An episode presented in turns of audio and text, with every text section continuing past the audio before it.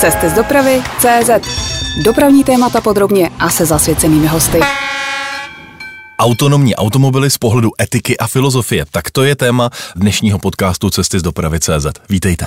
Já jsem Ondřej Kubala a mé pozvání dnes přijal Juraj Havorecký z Filozofického ústavu Akademie věd, který je ale zároveň členem etické komise Ministerstva dopravy pro posuzování otázek spojených s provozem automatizovaných a autonomních vozidel v podmínkách České republiky. Dobrý den, vítejte. Dobrý den, zdravím všechny. Budou za nás jednou řídit auta i v Česku. Stane se to opravdu? Těžká otázka. Kdybyste se mě zeptal před pěti lety, vlastně před vstupem do oné komise, tak eh, jako technooptimista bych vám řekl, určitě ano, bude to brzy, vždy tam ty firmy slibují, slibují, že to bude za pět let, deset let a tak dále. Mm. Teď po detailním obeznámení se se stavem věcí, s problémama, které autonomní mobilita přináší, jsem vlastně trošku skeptický. Ano, jednou se to asi stane, ale horizont je ještě hodně vzdálený a vlastně si netyp, nedokážu typovat, zda to bude za 30 let nebo 50. Je to, je to mnohem vzdálenější budoucnost, než nám slibují reklamní slogany hlavních automobilek. Vy jste filozofem, tak eh, mě by hrozně zajímalo, jestli podle vás vlastně mají autonomní auta existovat. Jestli je to pro lidskou společnost správná cesta. Jako u mnohé jiné technologie, i tady stojíme před nějakou větší otázkou, která se vlastně týká smyslu uvedení nějaké novinky, inovace do světa. Mm-hmm. A samozřejmě, zdá se, že mnoho lidí intuitivně chce, aby dopravu za nich někdo vyřešil. Zda je to už tím, že nastoupím ráno do metra, aby mě někdo, kdo je kompetentnější než já, odvezl domů rychleji, než to já dokážu, nebo prostě se spolehám na pilota, který mě dopraví do vzdálené země, tak i tady v oblasti autonomní mobility se nám zdá, že když osvobodíme sama sebe od řízení, tak eh, se zbavíme mnoha problémů. Jenže otázka by se mě, na tu otázku bychom se měli podívat i trošku z druhé strany. Množství dopravy, která se odehraje každý den ve světě, je neskutečně obrovská. Tady jsou miliony, nyní miliardy jíst každý den různým uh-huh. směrem, z kterých, a to je důležité, obrovská, ale obrovská většina je úspěšných. Jo, 90, a jsou na to nějaké čísla, které jako samozřejmě těžko odhadovat, ale prostě 99,9999% jíst je úspěšných. Dopraví vás bezpečně z jednoho místa na druhé. Pokud by teda autonomní mobilita měla opravdu nahradit a dokonce, jak se očekává, zlepšit úroveň bezpečnosti na cestách, nejenom, že by se museli vyrovnat s tím vysokým procentem úspěšných jízd, ale ještě je nějak převýšit. A to fakt není jednoduchý úkol.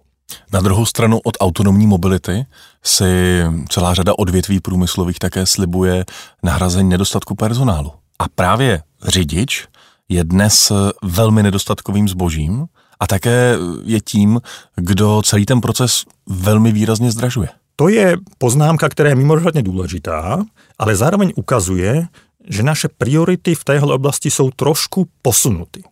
My si všichni představujeme autonomní mobilitu jako něco, co za chvíli nahradí mě jako řidiče, kterému se nechce do, tý, do toho Chorvatska jet 12 hodin přes noc. A ono to tak není? Z pohledu právě nahrazení řidičů si myslím, že je mnohem důležitější, aby se ty úvahy vedly způsobem, který je pro jednak technické dosažení a jednak dosažení bezpečnosti cest mnohem důležitější, a to je například no, dálková kamionová doprava.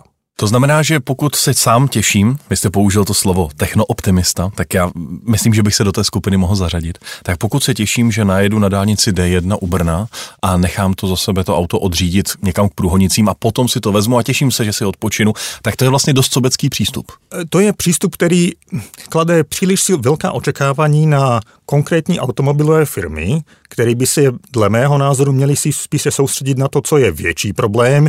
Řidiči, který jezdí každý den stovky, neli tisíce kilometrů, a kterých je nedostatek, který vstupují do onoho finančního řetězce svými celkem vysokými požadavky na finanční ocenění mm-hmm. a vede to pak k tomu, že se soustředíme na malá osobní auta a, zapomínáme na to, co dělá většinu té dopravy a to jsou právě oné, mm, ona kamionová doprava a mm, doprava velké, to, velkých tovarů a podobně. A to nemluvíme o zemědělských strojích, a to nemluvíme o letectví, ale k tomu se ještě v našem povídání dostaneme. Pojďme na začátku vysvětlit vlastně těch několik úrovní autonomního automobilismu, protože je to několik stupňů, vlastně od 0 do 5, 6 stupňů a možná si ani neuvědomujeme, že naše automobily dnes, když si koupíme moderní auto, už částečně autonomní jsou, protože to rozhodování v některých situacích, především krizových, už necháváme na tom autu. Ano, to je důležité si uvědomit, že i když většina vozidel, které se v České republice pohybují, zejména s ohledem na stáží vozidel, které je nějakých 15 let, tak je zatím na tom nultém stupni, to znamená je plně manuální, tak už mnoho aut se běžně pohybuje v oblasti prvního a druhého stupně automatizace a já hned řeknu, co to je.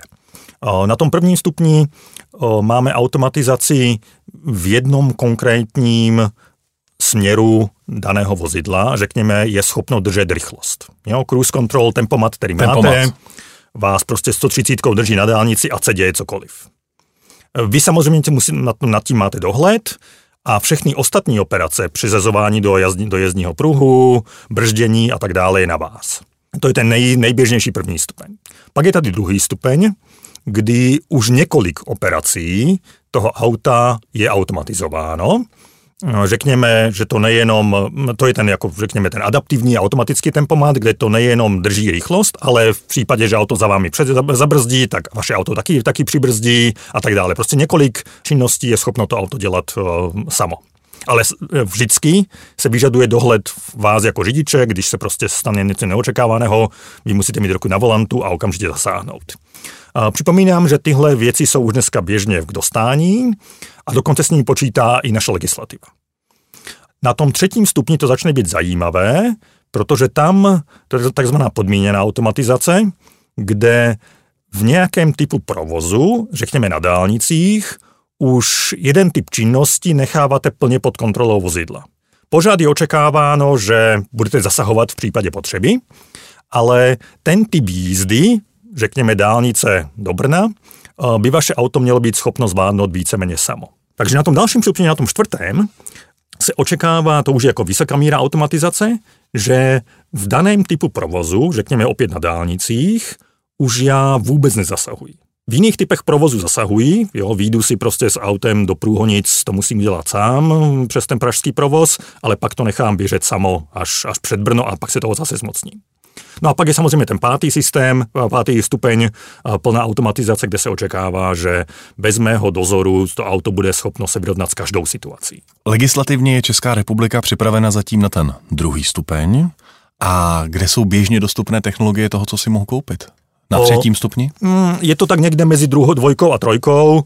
Vedou se jako dl, dl, dlhé války o tom, zda to, co některé firmy propagují jako autopilota a podobně, vůbec by mělo mít tenhle název, protože to nedělá to, co, to, co slibuje jako plný autopilot, ale řekněme, blížíme se někde k té trojce. Když se řekne autonomní automobil, tak celé řadě fanoušků technologií a automobilového eh, provozu se vybaví Tesla. Ta je hodně daleko, Mám sám kamaráda, který žije v Německu a vychytávky Tesly rád využívá. Mm-hmm. Tak eh, ta je kde? To je ta, ta trojka? To je, řekl bych, na té na trojce, uh, protože pořád se vyžaduje dohled toho řidiče v každém okamihu, ale to je možná spíš dáno jako legislativu. Že, že, uh, a technologicky je kde? Blíží se, blíží se ke čtyřce, někde mezi, řekněme, tři a půl. Když jsme zmínili to Německo, Německo je relativně hodně odvážné, protože pouští eh, tyto technologie víc a víc i do běžného provozu, byť s určitými omezeními. Eh, jak to vlastně vypadá v Německu? Tam byl první legislativní proces a doporučení k tomu, jak má automobilní mobilita vypadat kolem roku 2020, eh, kdy bylo to legislativně poprvé jak uchopeno.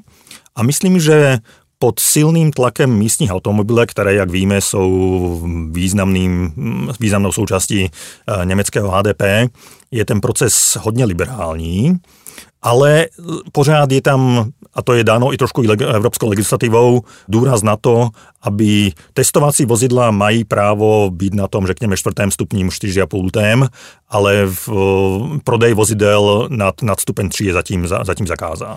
A je to tak, že vlastně ty ostatní země, které jsou konzervativnější, teď sledují, jak to v tom Německu dopadne, ty první pokusy? Samozřejmě, vždycky je to skvělé, když nějaká krajina je trošku vepře, vepředu a ostatní mají možnost se poučit z jejich chyb kdybych si mohl přihrát, přihrát vlastní polevočku, tak řeknu, že náš etický kodex je lepší než německý, protože možná právě proto, vznikl po německém a my jsme byli jako trošku inspirováni limitama toho, toho jejich kodexu, ale co chci říct je, a to není až tak důležité, co, co chci říct je důležitější, že obecně platí, že pokud je nějaká krajina liberálnější nebo část země, a to vidíme hezky ve Spojených státech, kde Kalifornie má mnohem liberálnější politiku než mnoho jiných států, tak eh, pak to vede k tomu, že zbylé státy v rámci eh, americké unie se nechávají inspirovat Kalifornii, která vlastně eh, dává, dává standardy pro zbytek Spojených států. No a to platí v Kalifornii i v případě autonomních technologií? To platí i v případě autonomních technologií. Co se tam v Kalifornii vlastně smí?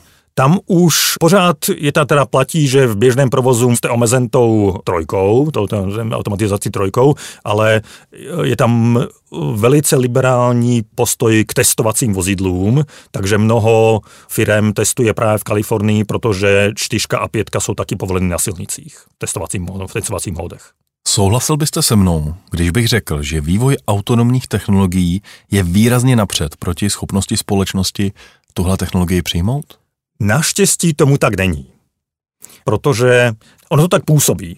Firmy rádi deklarují, že jsou, prostě, že udělali už krok k plné automatizaci a tak dále, ale ten vývoj je mnohem pomalejší, než si myslím mnoho technooptimistů myslí.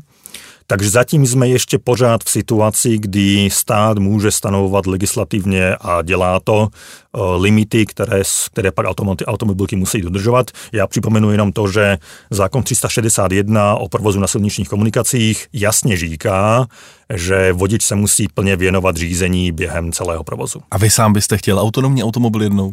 Já řídím hrozně rád, dokonce i obrovské vzdálenosti, takže jsem k tomu, já nemám ani automatiku, na, ale jako už začínám vstupovat do věku, kdybych automatickou převodovku asi ocenil, takže i další auto, systémy automatizace bych se kloním na jejich podpoře, takže ano, v nějakém časovém horizontu asi ano.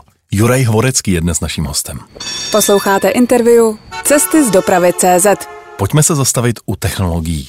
My to tak už probíráme od začátku, nicméně, jak je tedy dnes vlastně vývoj autonomních technologií v osobních automobilech nebo i v těch nákladních daleko? Co ta auta, která se testují, už umí?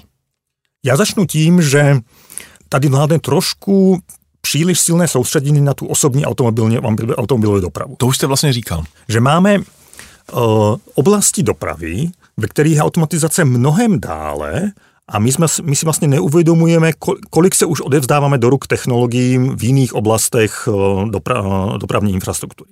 Vzpomenul bych samozřejmě leteckou dopravu, kde eh, velká většina vašeho letu na dovolenou nebo za prací prostě probíhá na módu, módu autopilot. Je to pravda, před měsícem a kousek jsme v tomto studiu přivítali Michala Markoviče z pilotní školy FR, to největší pilotní česká škola a jedna z největších v Evropě. A on právě v tom podcastu upozorňoval na to, že si vlastně nikdo nedokáže z těch pasažérů představit, že pilot drží to letadlo skutečně v ruce a skutečně, kdy ho řídí, něco kolem dvou minut. Jinak je to už jenom automatika. To mě nepřekvapuje, protože existují interní dokumenty amerických aerolínek, které říkají, že největším problémem letectví je, jsou unudění piloti. Opravdu? který údajně pak jako mají tendenci dělat nějaké nekalosti v kabině a podobně a je potřeba se s tím jako, jako jak si vyrovnávat. Takže to je, ale to je samozřejmě jenom, jenom příklad bokem. Co chci říct je, že s tak obrovským a komplikovaným strojem, jako je letadlo, se už běžně všichni cestující odevzdávají do ruk technologií. V zemědělství to možná není jiné. Dnešní zemědělské stroje, v podstatě ty nejmodernější, pracují podle GPSky, podle technologií a ty řádky jsou mnohem rovnější, než kdyby to ten traktor vzal do ruky. To je pravda, to je zase oblast, o které se málo mluví a měla by se zdůrazňovat jako pozitivní příklad toho, čeho je technologie, automatizovaná technologie schopná. Totiž Většina kombajnů, traktorů a tak dále. Dneska funguje na polích v plně automatizovaném režimu a výsledky jejich práce jsou mnohem lepší než u manuální činnosti právě proto, že geolokací a dalšími údaji z prostředí je ten traktor schopen dokonce dělat, dělat takové věci, jako že ví, že na daném místě má jako přitlačit na pluh, protože je tady terénní nerovnost a tak dále, co je něco, co prostě běžný pracovník traktoru zapomene nebo prostě dělá to jako mm-hmm. v, v módu o, jo, polozapomnění, takže to jsou věci, které, kde ta automatizace už plně funguje, jenže si musíme taky říct, proč funguje. Funguje proto, že je tam absolutně jasně dopředu dáno, co je, ten, co je to pole, pole působnosti. Tady je nějaké pole velkosti x krát x metrů, kde vlastně mě nečekají žádné překážky, všechno je dopředu nalinkováno a je velice lehké s poměrně málo údají z vnějšího prostředí zajistit bezchybnou, bezchybné fungování oné technologie. A to právě není příklad běžného silničního provozu, kde se může stát cokoliv, jak víte, z nejenom z českých silnic. No a vy jste zmínil ta nákladní auta. Eh, jak je daleko tedy testování technologií? Co, co teď se aktuálně řeší? Teď se právě hodně debatuje o jakémsi novém nastavení právě eh, dálkové silniční dopravy, eh, s tím, že jakýmsi ideálem se zdají být konvoje autonomních kamionů, které by hlavně na delších trasách byly vzájemně propojeny a zejména na těch dálničních úsecích jezdili prostě v, v Takový vláček? Takový vláček, ano. Dopředu nastavené vzdálenosti jeden od druhého, soustředili by si, vyměnili by si informace jeden s druhým ohledně prostě situace na, na silnicích a tohle by mohlo fungovat víceméně plně autonomně protože zase těch událostí na silnicích, se, na, na dálnicích se neděje až tak moc nově překvapivých a jenom v těch počátečních a závěrečných momentech, řekněme nástupu do toho depa dopravního, by se dalo, by, by řízení převzal řidič, nebo by dokonce ty řidiči jenom mohli čekat na ty auta prostě někde na dálničních přivaděčích. Opravdu jejich práce by spočívala jenom v, no, v doří, takzvaně dořízení nebo prostě do no, dopravě toho vozidla na krátkém úseku no, do dopravního depa. A jak daleko je tahle realita? Tohle si myslím, že je otázka několika let, že to bude, začne být plně implementováno. V Česku se autonomní auta testují. V běžném provozu je celá řada automobilů s testovací značkou, kde vlastně ten testovací jezdec sedí pro kontrolu některé z těch technologií, nebo na speciálních okruzích BMW teď už začíná testovat u Sokolova, Valeo už několik let e, využívá letiště v Milovicích, bývalé. Jak to vidíte? Je Česko součástí toho světového vývoje, anebo stojíme trochu stranou a díváme se na to? V tomhle ohledu jsem uh, velkým optimistou. Uh, tady se ukazuje, že ta strojírenská a technologická dovednost, která je tradičně spojená s, s touhle krajinou, se uh, velice hezky manifestuje i v téhle oblasti. Eh, Česká republika je jedním z lídrů autonomní mobility. Eh, množství firm, které, které u nás fungují a testují, eh, je pozoruhodné a Česká republika nepochybně zásadně přispívá k autonomní mobilitě ve světě. Už jsem jednou zmiňoval Teslu, ještě se k ní vrátím. Když mluvíme o technologiích, když se řekne autonomní auto, tak řada řidičů si vybra, vybaví právě ji. Je ta Tesla opravdu na špici? A nebo jsou dnes eh, vlastně stroje, které jsou mnohem kvalitnější, ale nemají třeba tak silný marketing? O, to si neúplně, neúplně neodvažuji soudit. Tesla nepochybně dělá mnohé a Tesla má samozřejmě tu výhodu, že sbírá data od už milionů vozidel, které se v, v tomhle systému uh, pohybují. To připomínám, že velice důležitým aspektem autonomní mobility je právě ona nesamozřejmost jednotlivého vozidla. My jsme zvyklí, Jak to myslíte? My jsme zvyklí právě považovat automobil za nějakou jednotku, která se sama řídí, sama ovládá, nebo mm-hmm. prostě ovládají uh, řidič. Ale je úplně zřejmé, že s nástupem autonomní mobility je mnohem důležitější mluvit o propojenosti vozidel. Takže ten termín autonomní, který chápeme tak, že, že je to nějaká autonomní jednotka, já jako člověk jsem autonomní bytost, tak u autonomního vozidla to bude znamenat něco jiného. Oni se rozhodují, ale rozhodují se způsobem, který je významně ovlivněn údají, které přicházejí od jiných vozidel nebo z infrastruktury, která je kolem nich. To znamená, že autonomní automobil, aby byl skutečně autonomní, si musí být schopný povídat s těmi ostatními kolem, ale zároveň se semafory, křižovatkami, přejezdy a podobně? Přesně tak. Ta autonomní mobilita bude těžko dosažitelná, pokud nebudou existovat to, co musí říká smart cities nebo prostě smart infrastructure, že teda i ta, i ta autostrada vám bude říkat, jakou má aktuální teplotu, zda nehrozí ledovka na, na nějakém úseku a tak dále. Slíbili jsme, že rozebereme etická dilemata.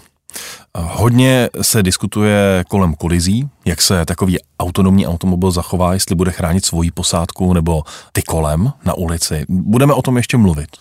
Ale já se chci zeptat spíš, jsou ty kolize tím skutečně největším dilematem, které řešíte jako filozofové? Tady se trošku bojím, že nejenom, že i filozofové k tomu trošku přispěli, že tohle je trošku nešťastný, nešťastná percepce opravdových problémů autonomní mobility. Mnoho lidí, když uvažuje celkem, celkem laicky o, nad problémy autonomní mobility, které přináší, tak o, se nechávají unést diskusí o tom, zda teda to auto má spíše chránit posádku, nebo spíše brát ohledy na, na kolem jdoucí, na ostatní, členy, ostatní účastníky silničního provozu. A já chápu, proč je to atraktivní. Protože každý z nás se někdy ocitl v situaci, která byla kritická, bylo potřeba se rychle rozhodnout a někdy pak ty rozhodnutí litujeme a tak dále. Jenže mnohem důležitější je dle mého názoru se podívat na otázku autonomní mobility z mnohem širší perspektivy. Co vůbec přinese autonomní mobilita pro takové otázky, jako je spravedlivé dělení zdrojů, distribuce bohatství, eh, inkluze obyvatelstva a podobně. Eh, uvedu několik příkladů, které doufám nastíní, eh, co, chci, co, chci, co tím chci říct.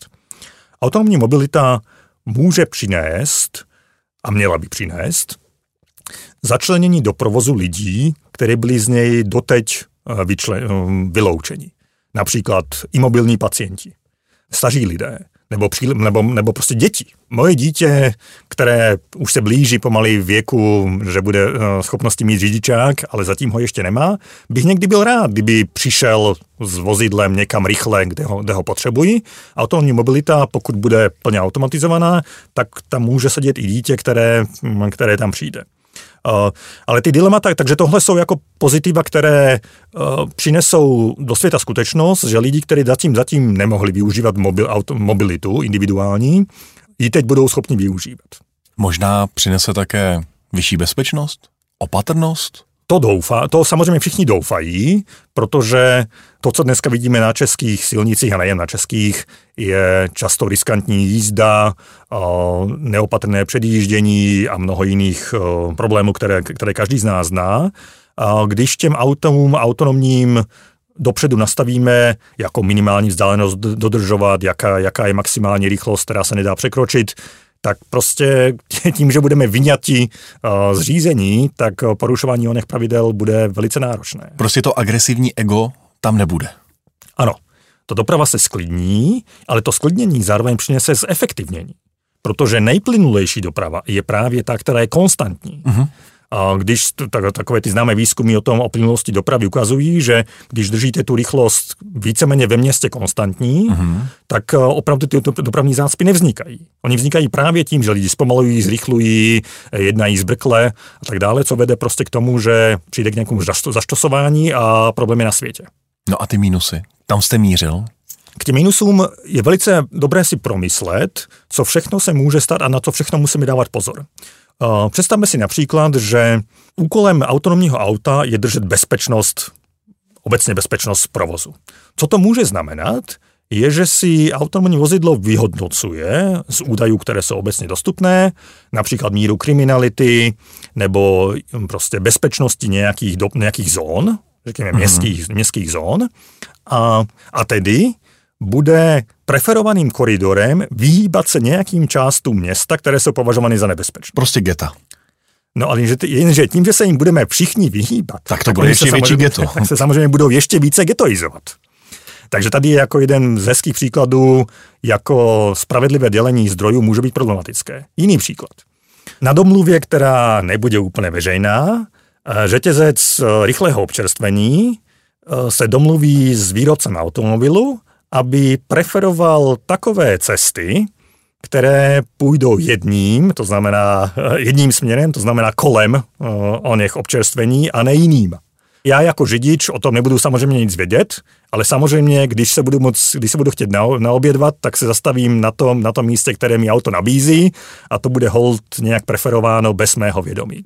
A samozřejmě pak jsou tady jako velké otázky, řekněme, katastrofické, a, a to nejenom individuální, heková, individuální hekování vozidel na dálku, co je trošku, myslím, přeceňován, přeceňovaný problém, ale obecně infrastrukturní problémy. Autonomní mobilita nebude možná bez široké míry propojenosti. A teď myslím datovou propojenost.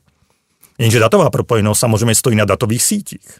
A ty nejsou eh, super bezpečné. Možná si vzpomínáte, že před asi dvěma lety vypadnul vypadla síť jedného z českých operátorů mobilních, co mimo jiného vedlo k tomu, že asi na půl dne byl zastaven tunel Blanka, který nějakým způsobem, řeknu vám jakým, závisí od onoho operátora. Vedlo to k naprosté paralýze pražské dopravy. A samozřejmě dalo se to obejít a tak dále. Teď si představte, že se něco obdobného stane v případě, že 50% automobilů na, na silnicích bude závislé na, na oné infrastruktuře. Ty auta zrazu zastanou, přestanou se hýbat. Co to bude znamenat pro infrastrukturu jako takovou dopravní? Naším dnešním hostem je Juraj Hvorecký z Filozofického ústavu Akademie věd. Posloucháte interview Cesty z dopravy CZ. Pojďme se teď podívat na to tak často skloňované rozhodování autonomních automobilů v krizových situacích. Eh, do diskuze se zapojili i naši čtenáři eh, s celou řadou podnětů, ale eh, mě by vlastně zajímalo, jak bude, nebo jak řešíte, že by ta autonomní auta měla být nastavena? Já když budu řidičem a povezu své děti, tak se v krizové situaci budu chovat sobecky. To znamená, budu chránit sebe a své děti. Pokud bych si měl koupit autonomní automobil, tak si koupím takový, který se bude chovat stejně, tedy že bude chránit mě. Je to v pořádku? To je zvláštní problém, který tady máme už dlouho. No, často se, já možná řeknu nějaký technický termín, tomu se často říká trolley, trolley problem nebo dilema tramvaje, tramvajové dilema, které se dá převést buď na situaci, kdy se auto má rozhodnout, zda porazí uh, pět lidí nebo jednoho v nějaké situaci, ve které, která nemá jiné řešení, nejenom tyhle ty dvě mm-hmm. možnosti, nebo se to dá převést na situaci, kterou jste uváděl, to znamená, má chránit spíše posádku nebo má chránit lidi, lidi kolem. A tady si uvědomíme, že každý z nás má dvě velice protikladné intuice. Samozřejmě bychom chtěli, aby vozidlo, kterým jezdíme, bylo takzvaný tank, to znamená chrání primárně posádku. Proto si lidé i pořizují větší a těžší vozidla. SUV Právě, já jsem jako velkým odpůrcem SUVček a jeden z důvodů je to, že...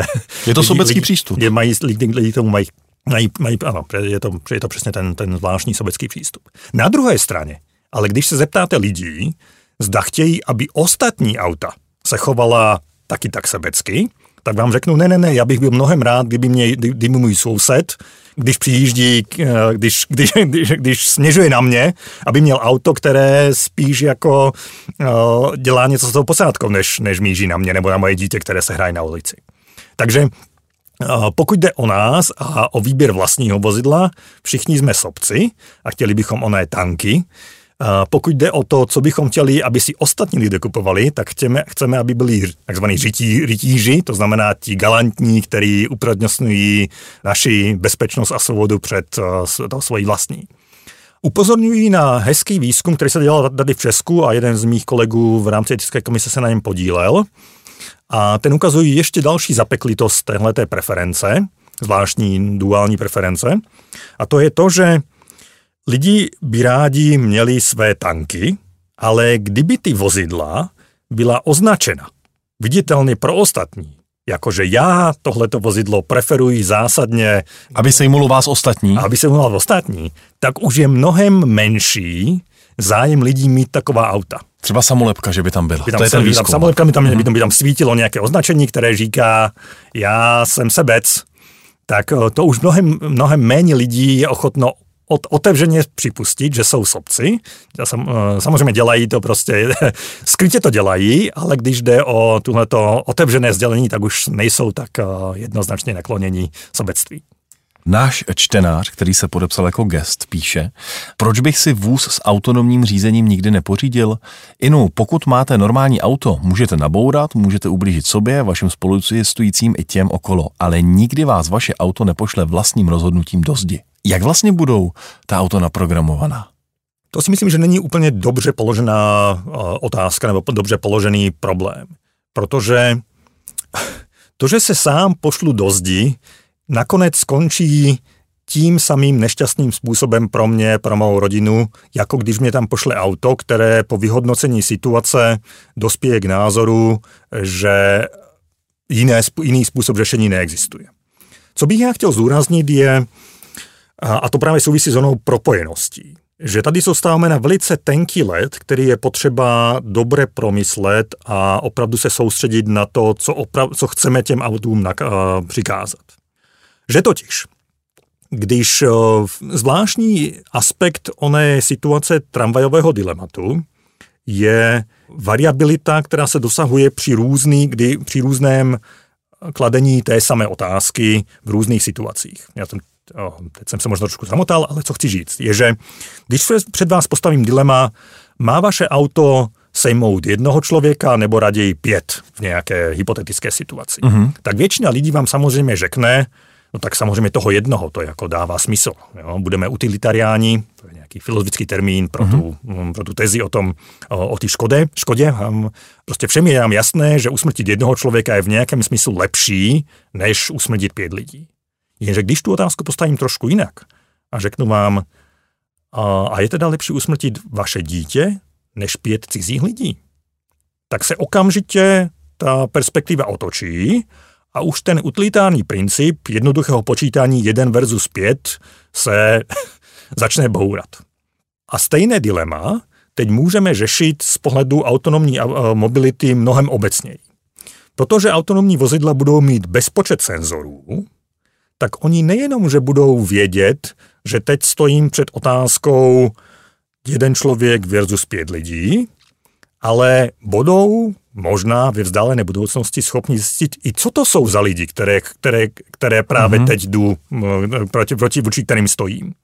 A co když se ukáže, že ve, skupin, ve skupince pěti je, je, známý, VIP. je známý profesor onkologie, hmm. kterého eh, život, eh, kterého práce zachránila už jako desítky, nelistovky lidí a eh, nebo naopak je tam trestaný zločinec, hledaný zločinec, kterého budeme jenom rádi, když ho sejmeme. Jo, to tyhle ty věci, které e, zatím já jako řidič nejsem schopen, ani nebudu schopen nikdy řešit, ta autonomní mobilita bude muset nějak zohlednit a je otázka, zda chceme, aby ji zohledňovala. Martin píše, nepřejde mi etické ani morální, aby o životě člověka ve městě, který autonomní auto nevlastní a nepoužívá, například děti, které si někde hrají, rozhodoval nějaký stroj, de facto se tak podle mého názoru z aut stává zbraň, co v určitém okamžiku popraví člověka, co si šel třeba nakoupit, nebo dítě, které jde do školy. Tedy jednoznačně by mělo auto obětovat podle mého názoru posádku. To je hezký příklad, a důležitý, jenže to obětování posádky nemusí být vždy možné. Prostě co by to znamenalo? Někdy můžeme být v situaci, kdy prostě ten náraz do vnějšího předmětu člověka, ne věci, je z hlediska do, řešení dopravní situace a nějaké vyš, větší kolize, která může vzniknout, lepším a méně škodlivým řešením, než usmrtit pět lidí, mm-hmm. které jsou v autě. A v případě, že si to auto bude moc vybrat? Já vím, že nekladu jednoduché otázky. Já, já, já bych jako um, velice chtěl, chtěl, chtěl zdůraznit, že úkolem filozofie a etiky není ani tak dávat otázky na tyhle, dávat odpovědi na tyhle ty těžké otázky, jako spíš ukazovat, jaký různé typy situací mohou hmm. nastat hmm. a co všechno, na co všechno musíme myslet, když při implementaci technologií postupujeme k, k novým řešením, které zatím neznáme. Takže ta moje odpověď je taková, bojím se, že i v mnoha jiných situacích, ne, ne že bojím, prostě konstatují, že i v mnoha jiných situacích život člověka závisí od rozhodnutí nějakého stroje, Například v případě prostě nějaké letecké katastrofy, kde, jsme, kde se může stát, že se jako něco, něco zapomene a příklad o, o něch o, Boeingu o, 737 MAX ukazuje, jak špatně se to dokáže o, někdy realizovat. Takže my, myslím, že si musíme prostě zvyknout na to, že technologie bude hrát v našich životech pořád větší a větší roli a žel to souvisí i s tím, že i naše smrt se bude nějak technologizovat a bude součástí eh, procesu, na které technologie budou mít nějaký vliv. On se tomu tématu věnuje ještě jeden z našich čtenářů, podepsal se jako Tonda. Ten píše, eh, že mu nepřijde správné a etické v krizovém momentu obětovat chodce na chodníku, který s tím provozem autonomního vozidla nemá vůbec nic společného a pravděpodobně o něm ani nemá povinnost nebo nemusí vědět. Naopak, spíš posádka autonomně řízeného vozidla musí být o rizicích provozu takového vozidla velmi dobře informována. Není to sobectví na druhou stranu? Typicky, když si kupujete něco, co takhle může být, tak to případně odneste raději sami než my ostatní? To je právě zase eh, přenešení zodpovědnosti na někoho, kdo není tak úplně odpověden za všechny, chod, všechny události, které jsou s danou technologií spjaty.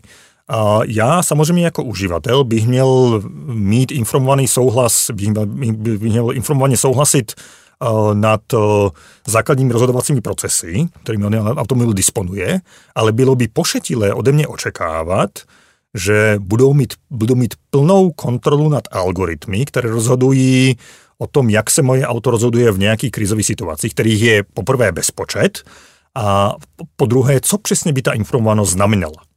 Prostě musíme se smířit s tím, že ten svět se nějak vyvíjí a to prostředí přijmout. Je to tak, že ta odpověď, já bych to řekl možná trošku jako filozofičtěji nebo právničtěji, otázka odpovědnosti eh, bude muset být brána více distribuovaně. To znamená, nějaká odpovědnost bude na mě jako tomu, kdo si kupuje autonomní vozidlo, ale, ale nějaká míra odpovědnosti bude na prodejci, nějaká mm-hmm. bude mhm. na výrobci, nějaká bude na softwarovém inženýrovi, který bude updateovat můj software pravidelně, protože to se samozřejmě taky očekává.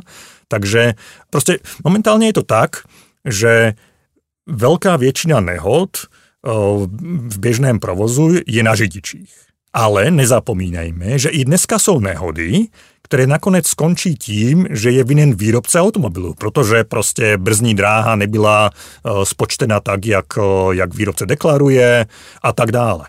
To znamená, že v případě, že autonomní automobil by způsobil fatální nehodu, při které zemře několik lidí, tak se ta odpovědnost může dělit mezi toho kdo má kontrolovat jeho jízdu, ale také toho, kdo ho naprogramoval, toho, kdo ho vyrobil, toho, kdo mu eh, třeba nahrával aktualizovaný software, anebo toho, kdo vůbec stojí za tím algoritmem, jak se to auto chová. Všechny Tam si může jít sednout do vězení potom výrazně víc lidí než dnes, což je jeden řidič. Uh, ano, je to, je to přesně tak a dokonce bych tam jako zahrnul i nějaké další lidi, který zdánlivě nemají s provozem toho vozidla nic společného. Co když tam je inženýr, který nesprávně naprogramoval, řekněme, semafor, který vysílá informaci do toho vozidla o, o daném stavu situace eh, na, na křižovatce a tím pádem jsem se, se přivodila nehoda, která nebyla zaviděna vůbec o ním, nik, nikým, kdo se podílel na výrobě nebo, pro, nebo procesu řízení toho vozidla. Jak se na tuhle problematiku dívají pojišťovny? Nebo jak se do toho zapojují do těchto diskusí?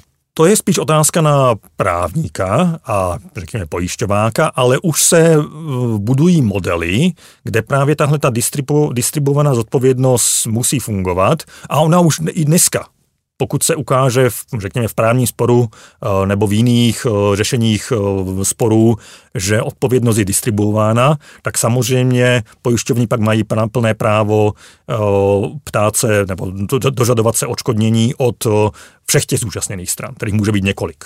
My jsme teď mluvili hodně o tom méně hmatatelném filozofickém, jak by to mohlo být, co by kdyby. Ale když bychom teď šli zpátky do toho vývoje roku 2022, tak kam to vlastně směřuje? Eh, budou autonomní auta, nebo i to, jak dnes se některá z nich už vyrábí, tak budou neutrální, nebo budou spíš sobecká v určité posádce? Nebo jak, jak, jak se to vlastně řeší v těch vozidlech, která už se testují, anebo která si můžeme koupit? Já myslím, že zatím je ta tendence neutrálnosti, ale je to i trošku dáno, dáno tím, že neexistuje legislativa, která by sunula ten argument jedným nebo druhým směrem. A tady si myslím, že je velký prostor pro nás jako řidiče, ale pro obyvatelstvo jako takové, tlačit na legislativce, aby formovali, protože teď je to opravdu eh, ještě pořád je eh, míček na straně státu. Ještě pořád můžeme nastavovat pravidla tak, aby výrobci se museli řídit, řídit pravidly, které by, které by budou vyhovovat nám jako občanům. A tady bych chtěl upozornit i na to, že eh, morální intuice nejsou napříč světem identické. Mm-hmm. Prostě jsou krajiny, které se více, jsou více individualistické, řekněme, řekněme ten, to, co říká tomu, to, co nazýváme jako západní, západní krajiny. A pak jsou krajiny, které jsou mnohem více kolektivistické a nekoukají na blaho jednotlivce, ale spíše na blaho kolektivu. A je dosti dobře možné, že ten automobil se bude muset přizpůsobovat lokálním podmínkám, aby vyhovoval morálním intuicím prostě dané krajiny nebo daného společenství, které bude chtít uh, jako řekněme, více utilitární nebo naopak více mm, individualistický přístup k řešení nějakých těžkých havarijních situací. Není nejvyšší čas tohle dilema rozlousknout a dát jasná pravidla? Myslím si, že čas se krátí, ale zase, jak jsem řekl, vývoj je mnohem pomalejší, než nám automobilky slibují, takže je tady ještě prostor v horizontu několika let legislativu upravovat. Čtenář Vojta přišel docela se zajímavým podnětem. Představte si, že jedu večerním lesem a v příkopu u silnice stojí srnka. Skočí, neskočí? Jak moc by mělo auto zpomalit, aby bezpečně projelo? Pokusí se zachránit srnku, zajíce nebo ježka? Za cenu mírného prodloužení jízdní doby. To je skvělá poznámka, protože ukazuje... Hodnotu života vlastně. Hodnot, a rozdílnou že, hodnotu různých životů. Přesně tak, že morální, to jsou morální aktéři. My jako máme, když si to bylo prostě tak, že jenom bílý muž je tím jediným správným uh, morálním aktérem. Dneska už víme, že je to mnohem širší, že to veškeré všichni lidé a, uh, a mnoho živočichů asi a je dost tím dobře možné, že se to rozšíří ještě na další jako oblasti, že možná samotná příroda, možná rostliny si zasluhují nějaký typ jako naší, naší obozřednosti a pozornosti. Takže tohle to taky je potřeba brát do úvahy. A pokud je otázka bezpečnosti a teď všech účastníků, mimo jiného oné, oné srnky nebo ješka, faktor, který chceme inkorporovat, pak samozřejmě malé prodloužení cesty není na škodu. A mimochodem většina těch testovaných autonomních vozidel, které dneska jezdí, jezdí na okruzích nebo, nebo v silničním provozu, mají velice nízko nastavenou rychlost právě proto, že e, nejsou schopni vyrovnat se s, s, pří, s přítokem dat ve vyšší rychlostech. Moc mě zaujal také komentář čtenáře, který se podepsal jako magistr Pavel. Píše, jakou budou mít pasažéři a také veřejnost v okolí záruku, že automobilkou deklarovaná pravidla budou skutečně tak naprogramovaná. Můžeme se podívat na aféru Dieselgate v Evropě. A ptá se, co když automobilka se bude tvářit všem stejný přístup, ale reálně to budou sobecká auta. To je samozřejmě těžká otázka, ale netýká se, řekl bych, jde daleko nad rámec autonomní mobility. Týká se obecně odpovědnosti firem vůči veřejnosti v jakékoliv oblasti a žel s ohledem na lobbying, který eh, je prostě v parlamentních systémech standardní součástí politického procesu, eh, musíme být velice obezřetní a vyžadovat, aby eh, pravidla silničního provozu a pravidla nastavení legislativy pro autonomní mobilitu byly co nejneutrálnější. Víte, já si dovedu představit, že ta technologie umožňují neuvěřitelné věci dnes. Že si koupím neutrální auto a najdu si nějakého šikovného softwarového inženýra a divil bych se, kdyby taková služba nezačala existovat. Aby mi to trošičku jako upgradeoval na lehce sobecké auto, které bude chránit uh, tu posádku. To se přeci taky může stát. Ta služba po ní bude poptávka, takže by bylo velmi s podívem, kdyby nevznikla i nabídka. Tahle představa mě mimořádně děsí. Děsí mě nezohlednu na to, že bych nevěřil českému kotilství, které si dokáže upravit vozidla nejrůznějším způsobem, ale děsí mě proto, že na rozdíl od současných vozidel, ty plně autonomní budou natolik komplexní, že každý malý zásah, který povede k zlepšení výkonu v jedné konkrétní oblasti a je úplně, jasný, úplně jedno, zda je to výkon motoru nebo bezpeč, otázka bezpečnosti, a může mít a zřejmě i bude mít nedozírné následky v jiných oblastech. Komplexnost těchto vozidel bude taková, že bych se výrazně obával každého zásahu, který není autorizován přímo uh, automobilkou nebo nějakým dozorujícím, dozorujícím orgánem. To si tomu rozumím. Na druhou stranu pak přichází ten aspekt toho trhu, a té poptávky po takovém řešení a nabídky takového řešení. Tady bych jako řekl, že Eh, odpovědnost bude stejně silně padat na stát jako hm, toho, kdo dohlíží, ale i na automobilky jako takové. Protože si dokážu představit, že u těchto těch vozidel bude aktualizace systému mandatorní, povinní. Uh-huh. Prostě vaše auto se každého půl roku, nebo možná podle, buď dle potřeby, nebo v nějakém časovém horizontu, online nebo přes uh, nějaký kabel, připojí systému, který prostě na dálku bude kontrolovat stav toho vozidla a případně ho updateovat. A součástí toho by mělo být i to, zda tam nejsou softwarové úpravy nebo jakékoliv jiné úpravy, které uh, vedou k posunu uh, ve funkčnosti vozidla. A takže si dokážu představit, že by se právě dalo nastavit ona, ono updateování tak, aby zároveň kontrolovalo, zda nejsou tam úpravy a předcházelo tímhle těm úpravám. Vy jste mluvil a zmiňoval jste ty znuděné piloty, že to je problém aerolinek.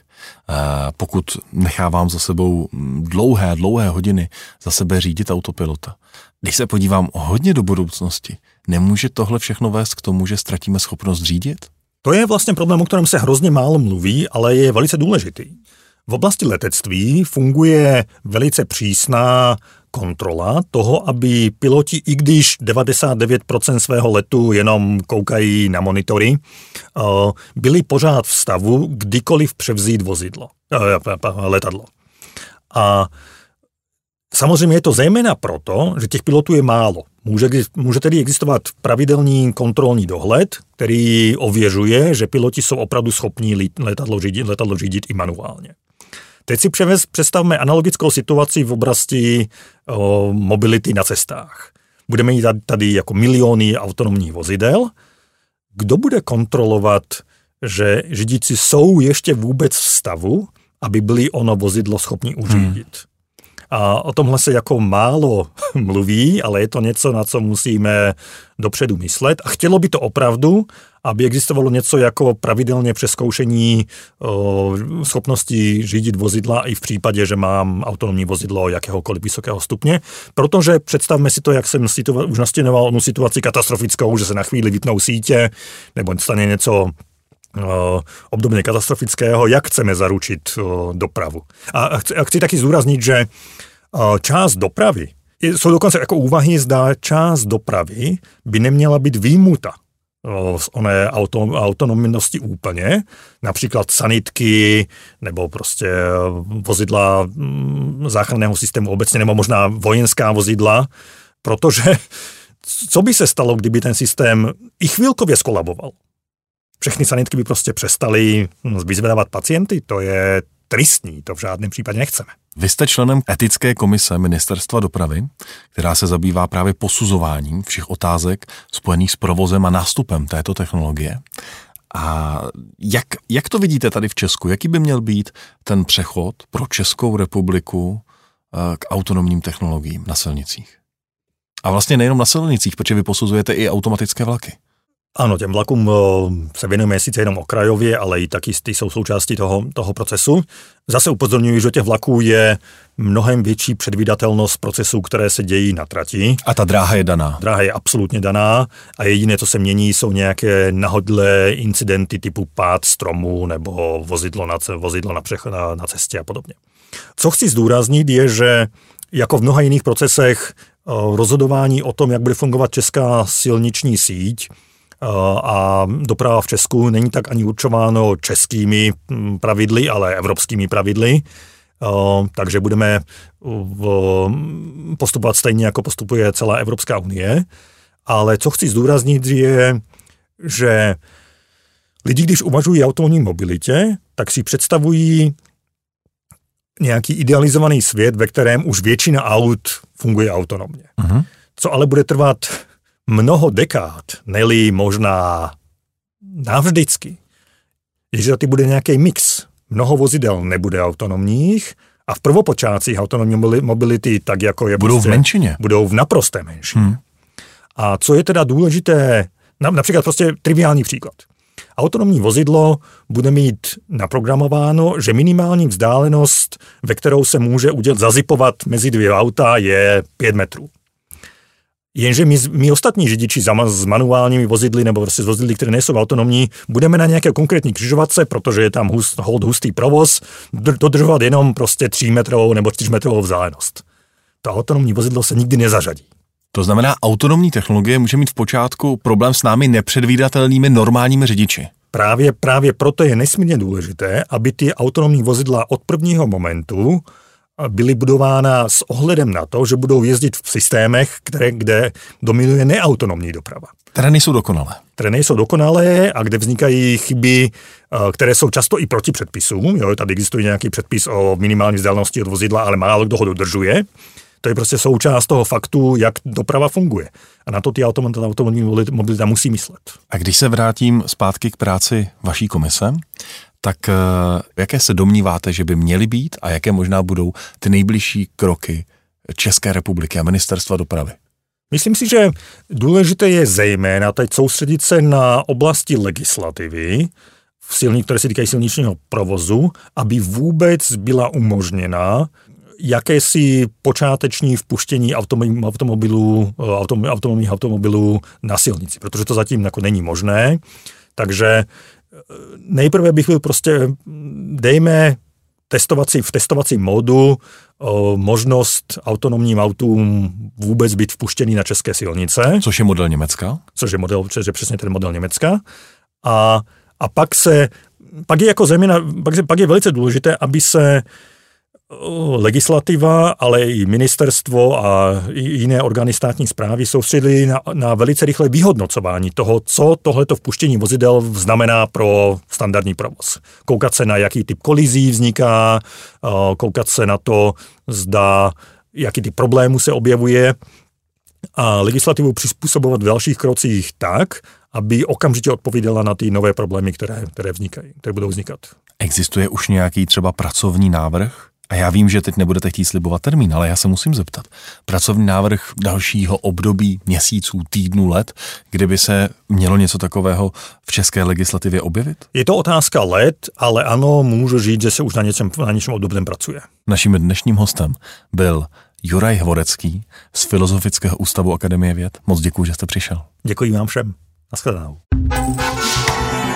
Cesty z dopravy CZ. Dopravní témata podrobně a se zasvěcenými hosty.